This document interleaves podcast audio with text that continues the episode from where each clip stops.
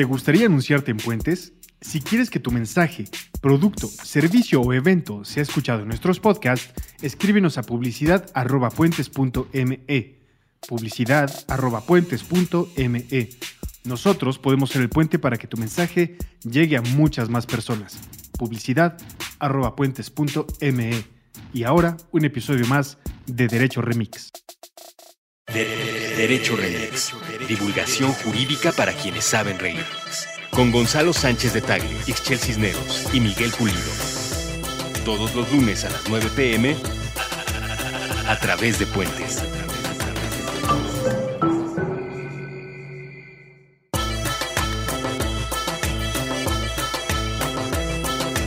El día de hoy en Derecho Remix le vamos a dar seguimiento a un episodio que ha sido de los más afamados y famosos en Derecho Remix, que es el del debate. En ese entonces, en el segundo debate, José Antonio Mid acusó de secuestradora a Nestora Salgado. Hoy tratamos de desmenuzar eh, el tema jurídico y las implicaciones políticas que esto ha tenido. Acompáñenos, escúchenos. Buenos días, buenas tardes, buenas noches, bonita primavera o bonito invierno o lo que sea que estén viviendo de... ¿Cómo se llaman estas cosas? Las que tiene el año, estación, o cualquiera que sea la estación. Sí, se me olvidó la palabra alberca, ¿no? Se me olvidó la... Espérate. Es que déjenme decirles que estoy en el cono sur y quizá hay personas que no sepan que las estaciones del año están invertidas. Yo estoy transitando del otoño hacia el invierno, eh, aquí en el fin del mundo, en el fin del globo terráqueo, o en el inicio, porque no sabemos si está de cabeza o está de pie, mientras ustedes están transitando de la primavera al verano. ¿Qué tan cierto, Entonces, Miguel? Perdón, ¿qué tan cierto es que el retrete gira hacia el otro lado cuando le jalas en el cono sur? Será el agua del retrete. El ¿no? agua del retrete, sí, sí, sí. El, el retrete está fijo. Gira hacia la Este, izquierda. Gira, sí, o sea, el punto de gravedad de las cosas es invertido eh, en algunos casos.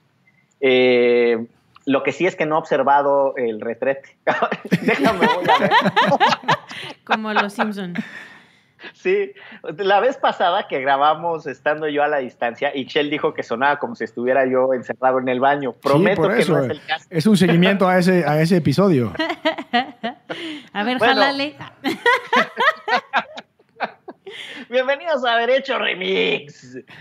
Otra vez estamos haciendo una transmisión panamericana con Gonzalo Sánchez de Tagle e Ixchel Cisneros en la honorable cabina de Puentes MX. Síganos en las redes de Puentes, síganos en las redes de Antifaz Política también.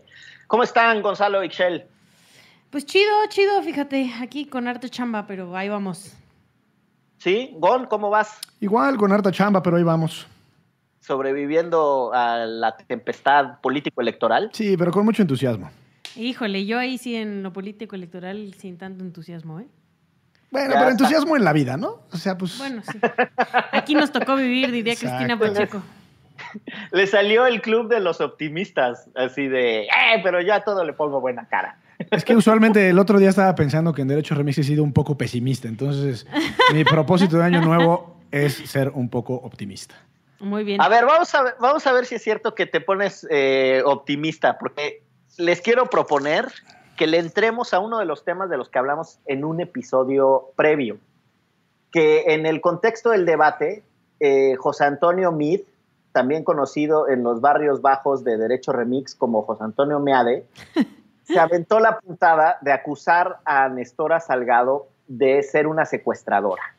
Y eso ha generado ríos de tinta, toneladas de reportajes, cerros de análisis. Ok. Estoy, vi- estoy viendo aquí cómo caen las hojas de los árboles y me pongo poético, no sé por qué, o me pongo intenso por lo menos. Eh, pero bueno, el punto es bien concreto. Se puso de cabeza el mundo de la comentocracia a propósito de esa declaración de José Antonio Mí. No solo por lo que dijo en el debate, sino por la secuela.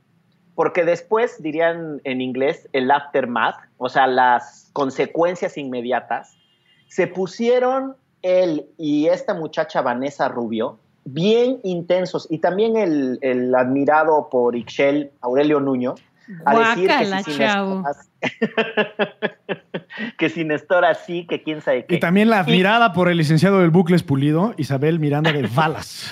¿no? Órale, espérate. Tu Oye, BFF. Ah, no seas llevado. Si esas vamos, también salió Samuel González, admirado por ti, a respaldar a la señora Isabel Miranda de Wallace. Pues soy un ignorantazo porque no sé quién es Samuel González. es el que era en su momento encargado de la CIEDO, que después se le cambió el nombre a la CEIDO, y él como encargado de la oficina antisecuestros, eh, lo digo con mucho respeto, creo que quedó con una obsesión con el tema de la delincuencia organizada y dice muchos disparates. Es un defensor así, pero defensor a ultranza de- del arraigo, por ejemplo, ¿no? O sea, casi que dice que si en el proceso judicial se tortura a alguien y se obtuvo la confesión, habría que valorar la validez de la confesión. Es un hombre muy inteligente, muy preparado, con algunas contribuciones importantes también al derecho penal, pero también con muchos disparates. Pero no vamos a hablar de Samuel González, sino de lo de Nestora. ¿Qué les parece la afirmación de José Antonio Miade, muchachos? Híjole, peligrosísima, este, pero siento que le ha funcionado, ¿eh? Nadie hablaba del señor Mead hasta esta declaración de Nestora. O sea, ha logrado estar en medios eh, semana y media gracias a esta declaración. Y la verdad, eh, pues está criminalizando a una defensora de derechos humanos. Hay una parte que, que los defensores de lo que dijo Meade, digamos Samuel González, Vanessa Rubio y compañía, eh, han insistido mucho y creo que es muy importante aclararlo. En primer lugar, se refieren a estos tres eh, supuestos, y es más, ni siquiera supuestos, estas tres alegadas eh, actos de secuestro por los que inicialmente Nestora Salgada fue detenida, y Salgado, perdón, fue detenida, pasó dos años, ocho meses en prisión y después fue liberada. Lo que actualmente están diciendo es que no es que se trate solo de los secuestros que supuestamente se ocurrieron en el 2013-2014, sino que a la fecha hay carpetas de investigación abierta. En algunos casos dicen que son dos, en otros tres. Y escuché a Isabel Miranda de Wallace el otro día decir que hay hasta nueve expedientes abiertos. El caso es muy importante precisarlo porque cuando estás discutiendo dices, ah, bueno, quizás sean otros casos, casos diferentes. Eh, porque, insisto, de los primeros casos por los cuales estuvo eh, privada de libertad, eh, de esos ya fue absuelta ella.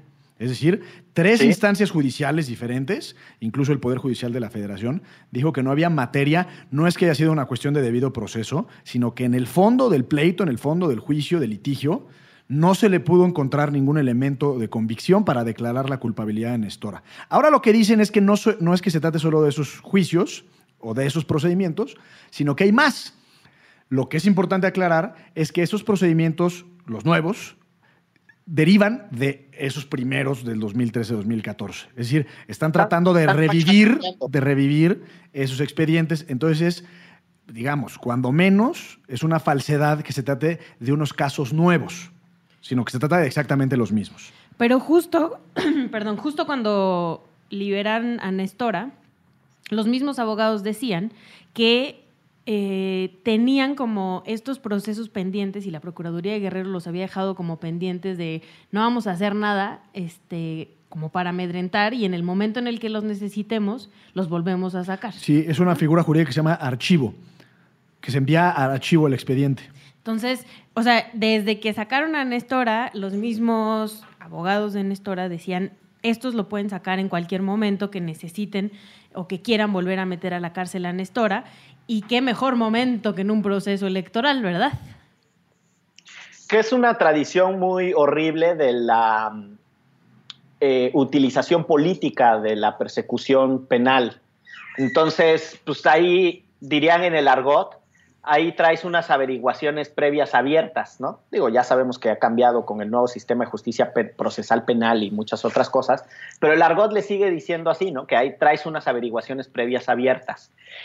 Yo creo que hay otra cosa en el contexto de las acusaciones a Nestora que son muy complejas y muy delicadas. Déjenme ponerles dos temas. Eh, uno no es menor y es una persona que contiende un cargo público, como es el caso de Nestora, tiene que reconocer que su buen nombre eh, entra en una tensión con el derecho a un debate intenso.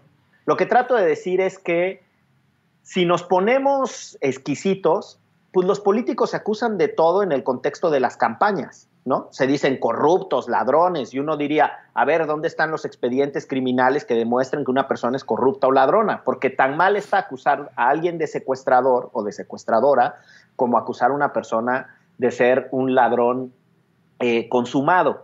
Lo que quiero decir ahí es que me parece que por lo menos tendríamos que reconocer que la arriesgada acusación de José Antonio Meade, en lo estrictamente jurídico, yo sí creo que está protegida por la libertad de expresión en el contexto de los debates. Eh, en el sentido de que yo no creo que sea responsable penalmente José Antonio Meade de difamación como muchos andan diciendo. A mí me parece que no va por ahí la discusión. Creo, sin embargo, que Nestora está en su legítimo derecho de ejercer las acciones civiles que ella crea, ¿no? Que ella cree que se está afectando su buen nombre. Yo creo que está en su legítimo derecho de hacerlo. Yo, yo no, no le negaría esa prerrogativa a Nestora. ¿Qué sí creo que es con todas sus letras lo que está haciendo José Antonio Meade? Un acto de imprudencia política. Y está demostrando que no tiene la sensibilidad de reconocer el principio de presunción de inocencia porque está utilizando tramposamente, y aquí me cuelgo de lo que dijo Gonzalo, supuestas imprecisiones del proceso para criminalizar a alguien y lo conecto con lo que dijo Ixchel. O sea, sí creo que en lo político es inaceptable. O sea, la sociedad tendría que rechazar eso porque no es lo que esperamos como comportamiento de un candidato a la presidencia de la República. Esa es una primera cosa de polémica que quiero poner sobre la mesa distinguir un poco qué sí y qué no puede hacer con la boca un candidato en un contexto electoral y qué sí y qué no expresiones están protegidas, por más desagradables que nos resulten. Esa es una primera cosa. La segunda, que me parece eh, también buena para la polémica, es que todos han sacado, todos los priistas han sacado de contexto las razones por las que Nestora ejercía su función de autoridad comunitaria no se hacen cargo. Los priistas políticos, y las organizaciones, como Wallace y Martí y esos. Exactamente. Para decirlo en una nuez, toda la derecha, ¿no? Hablando en plata. Eh, y ahí me parece que, que falsean la realidad, o sea, son sacatones hasta para describir que el país tiene condiciones de lo que le llaman pluralismo jurídico, es decir, que autoridades como la comunidad, como la policía comunitaria, están reconocidas por un régimen legal, o sea, que Nestora no era una fulana que se puso de ocurrente a castigar personas y a reeducarlas, nos puede causar eh, cierta mm, comezón o cierta incomodidad el tema de cómo se comportan las autoridades tradicionales, pero hay que reconocer que tenemos que transitar a un diálogo entre distintas realidades, tanto sociales como políticas, como jurídicas. Y el simplismo este de decir, ay, si Néstor es una secuestradora, es además, desde mi perspectiva, un rechazo a la complejidad del país en el que viven estos señores. Y eso creo que tampoco está suficientemente puesto sobre la mesa. Mis dos centavos de contribución. Además, justamente cuando detienen a Nestora, eh, es cuando se pelea con Ángel Aguirre. O sea, la, policía comunitaria, no solo la de Olinala, sino las policías comunitarias existen desde los 90 por una ley en Guerrero, ¿no? Y eh, Ángel Aguirre hasta les dio unas camionetas para que patrullaran y etcétera. Y en el momento en el que Néstor empieza a ser incómoda para el entonces gobernador de Guerrero, Ángel Aguirre, entonces sí, la meten a la cárcel y entonces sí, la acusan de secuestro, cuando no era algo nuevo, no era algo que solo hiciera Nestora. Y además aquí a mí me encantaría recalcar que es eh, la mejor herramienta para em, criminalizar a los, las y los defensores eh, de derechos humanos. Justo hay otro caso en Sonora con un líder de la comunidad yaqui que se llama Mario Luna, al cual y, a Fernando Jiménez, a los cuales igual los acusan de secuestro. ¿Cómo le hacen? Convencen a otro habitante de la comunidad yaqui de que diga, em, estos no me detuvieron por, porque además al que detuvieron lo detuvieron porque quería atropellar a unos vecinos ahí de la comunidad yaqui. No me detuvieron, me secuestraron. Y entonces convencen a esta persona que denuncie a estos dos líderes yaquis para que los denuncie de que, que lo secuestraron. Y justo lo los denuncian cuando los líderes yaquis están en una fuerte lucha en contra de un acueducto que iban a construir en sus tierras. Entonces, no es casual, no es algo que solo se lo hayan hecho a Nestora, el de acusarlo de secuestro. Tenemos muchos otros casos, a Betina en Oaxaca, a Juan, Juan Carlos Flores Solís en Puebla, que es la mejor arma que tienen para meter a la cárcel a las personas defensoras de derechos humanos a mí me gustaría retomar precisamente tus dos puntos, Miguel. El primero respecto a la libertad de expresión, eh, no, por el afán de ponerme técnico ni por lucir conocimiento, pero creo que en el caso hay que distinguir dos cosas por cuanto hace el discurso protegido, que la propia Suprema Corte lo ha hecho así. Una es la opinión y otra cosa son los hechos. La opinión no tiene un, digamos, un estándar de comprobación en la realidad y veracidad infinitamente menor que lo que puede tener un hecho eh, y sobre todo dado en un debate público. Cuando digo debate no me refiero al debate presidencial, sino en, en el entorno de la opinión pública. Lo que hizo José Antonio Meade fue dar un hecho o darle información cual si se tratara de un hecho casi consumado. Eh, y ahí es donde creo que sí puede estar una diferencia, muy sutil, pero una diferencia por cuanto hace a la difamación, porque el candidato priista eh, lo hizo parecer como si se tratara de una cuestión respecto de la cual no hay duda. Es decir, Néstor Salgado secuestradora, Andrés Manuel queda en tu conciencia, pum, lapidario. Y desde entonces todo el mundo se, incendia y se escandaliza. Creo que con razón. Eh, y en ese sentido, simplemente por matizar lo que tú decías, es decir, mi opinión, es que yo sí creo que la forma en la que lo dijo, en el foro en, lo que lo dijo, y sobre todo la información que aparentemente difundió, bueno, no aparentemente, sino que difundió José Antonio Mid, pareciera ser que lo dijo como si fuera un hecho. Y que eso requiere un estándar de veracidad y tiene que tener un asiento en la realidad. Eh, si lo hubiera hecho como una opinión, pues puede ser distinto. Pero bueno, ahí está el debate. Y la segunda cosa, creo que es muy importante porque Isabel Miranda de Wallace, Martí y, y compañía han hecho mucho énfasis en que hace unos días, por ejemplo, dieron una conferencia de prensa en donde presentaron a dos personas que alegadamente habían sido víctimas de este secuestro por parte de Nestora. Bueno, estas dos personas que estaban en el estrado con Isabel Miranda de Wallace son las mismas personas respecto a los cuales se abrió el expediente al inicio, en 2013-2014. Ahí hay dos principios jurídicos que están en juego, en este caso en perjuicio de, de Nestora. El primero es la presunción de inocencia, porque aun cuando estuviera el expediente abierto, eh, pues Nestora será culpable hasta que lo determine un juez. Eh, por un lado, hubo un juez que ya dijo que, no es culpable. Eh, y hay otro principio jurídico que en latín se llama non bis in idem, que en inglés se le llama double jeopardy, como la película esta famosa, que en pocas palabras significa nadie puede ser juzgado dos veces por el mismo delito. Y lo que dijo el juez en la sentencia por la cual liberó a Nestora tiene que ver con el segundo punto de lo que decía Miguel, que al tratarse de una policía comunitaria, Nestora ejercía funciones de autoridad. Y una cosa es una detención por alguna, digamos, alguna falta que pudo haberse dado o pudo haber ocurrido en el contexto de la policía comunitaria, por lo tanto, digamos, privó, pero legalmente privó de la libertad a, a las personas. Eh, y posteriormente, y así lo dijo el juez, lo que Nestora estaba diciendo que en unos casos era ganado, en otros casos eran 5 mil pesos, no puede ser considerado como un rescate, es decir, como una precondición de la privación ilegal de la libertad respecto a eh, que la persona saliera, sino como una especie de pago de fianza dentro del proceso jurídico y judicial, o de procuración de justicia, o como se llame, dentro de las policías comunitarias. Entonces, esto tiene un trasfondo, como tú bien apuntabas, Miguel, eh, muy delicado porque también implica el reconocimiento de qué o qué no puede hacer una policía comunitaria. Y si está efectivamente reconocida, como es en el caso de Guerrero, bueno, pues entonces están mezclando peras con sapos. No, totalmente.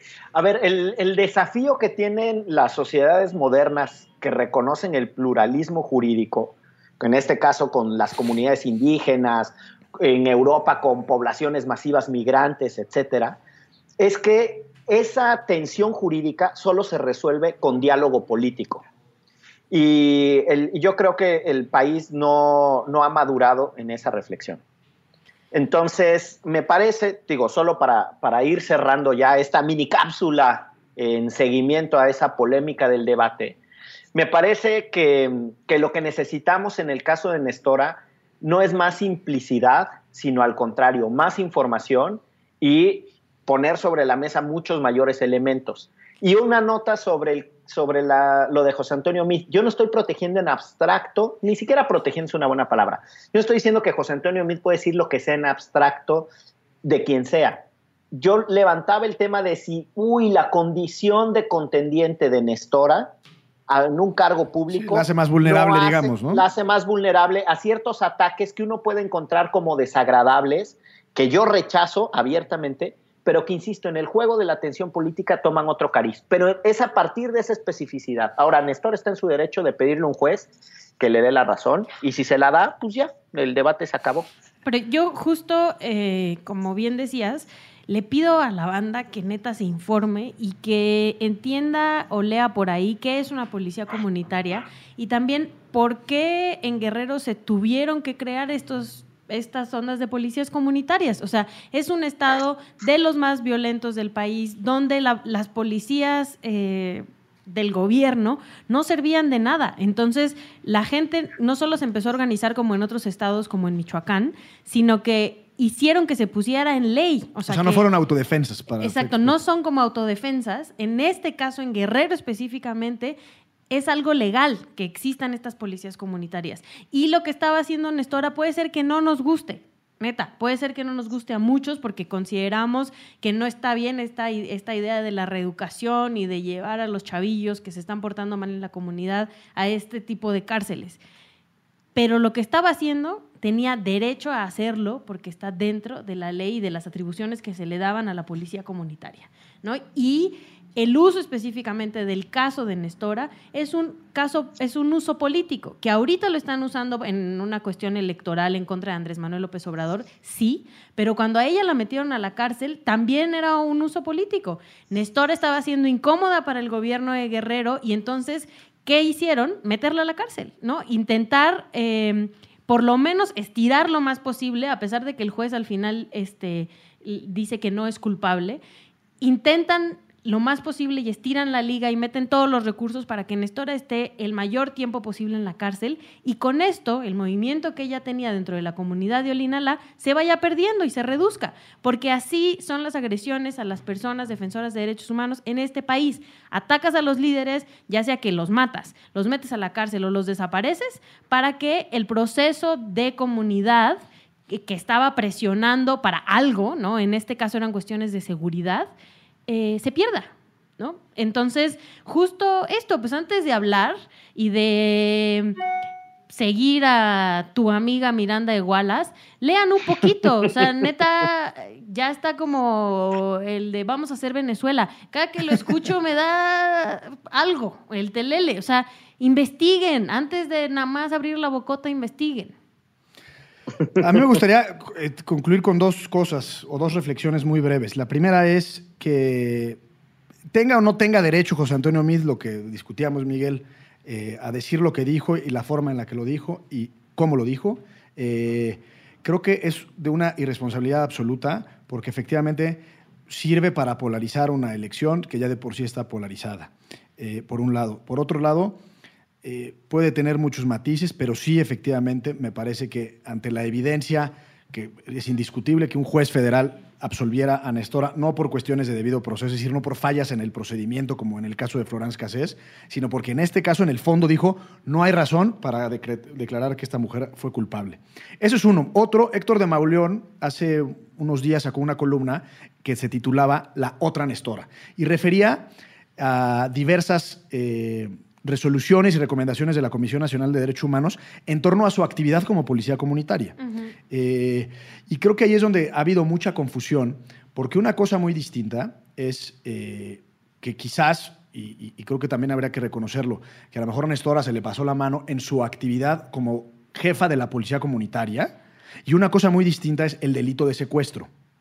Eh, las recomendaciones a las que hace referencia Héctor de Mauleón son recomendaciones en su calidad de jefa de la policía eh, que no, en realidad, no trascendieron a la comisión de un delito, sino a otras cosas. Eh, y en ese sentido es importante saber que las los vocablos, las palabras de justicia, inocencia, que usualmente las usamos y las prostituimos en el debate público, al final son conceptos jurídicos. Claro. Y es un concepto que un juez es el que lo determina. Y si el candidato del PRI no respeta esos elementos tan básicos de nuestro Estado de Derecho y la institucionalidad que tanto presumen los del PRI, este, pues creo que mal empezamos, ¿no? Porque pues, es la interpretación de José Antonio Miz en contra de lo que Y de dice un juez. Aurelio Nuño. Y de Aurelio Nuño y de a quien no le mandamos saludar, de nuestro, de nuestro archienemigo. No, no enemigo. ¿Cómo se llama cuando tienes un rival? Tu Bueno, némesis. Tu némesis, el némesis de este programa, Javier Lozano. Híjole, o Isabel Miranda igual, hasta Isabel la Miranda de Wallace. Bueno, esa es mi reflexión, mi querido Muy bien. licenciado Bucles. Pues les mando un, afectuoso saludo después de este Derecho Remix Express y aprovecho para invitar a quienes escuchan este poderoso podcast de divulgación jurídica para que nos comenten en redes y nos dejen ahí en la bitácora de la página de Puentes los temas sobre los que les gustaría que hiciéramos un pequeñito twist, una- un agregado, un poquito de información adicional. Para nosotros siempre es un gusto conversar. Eh, ya saben, esto fue Derecho Remix.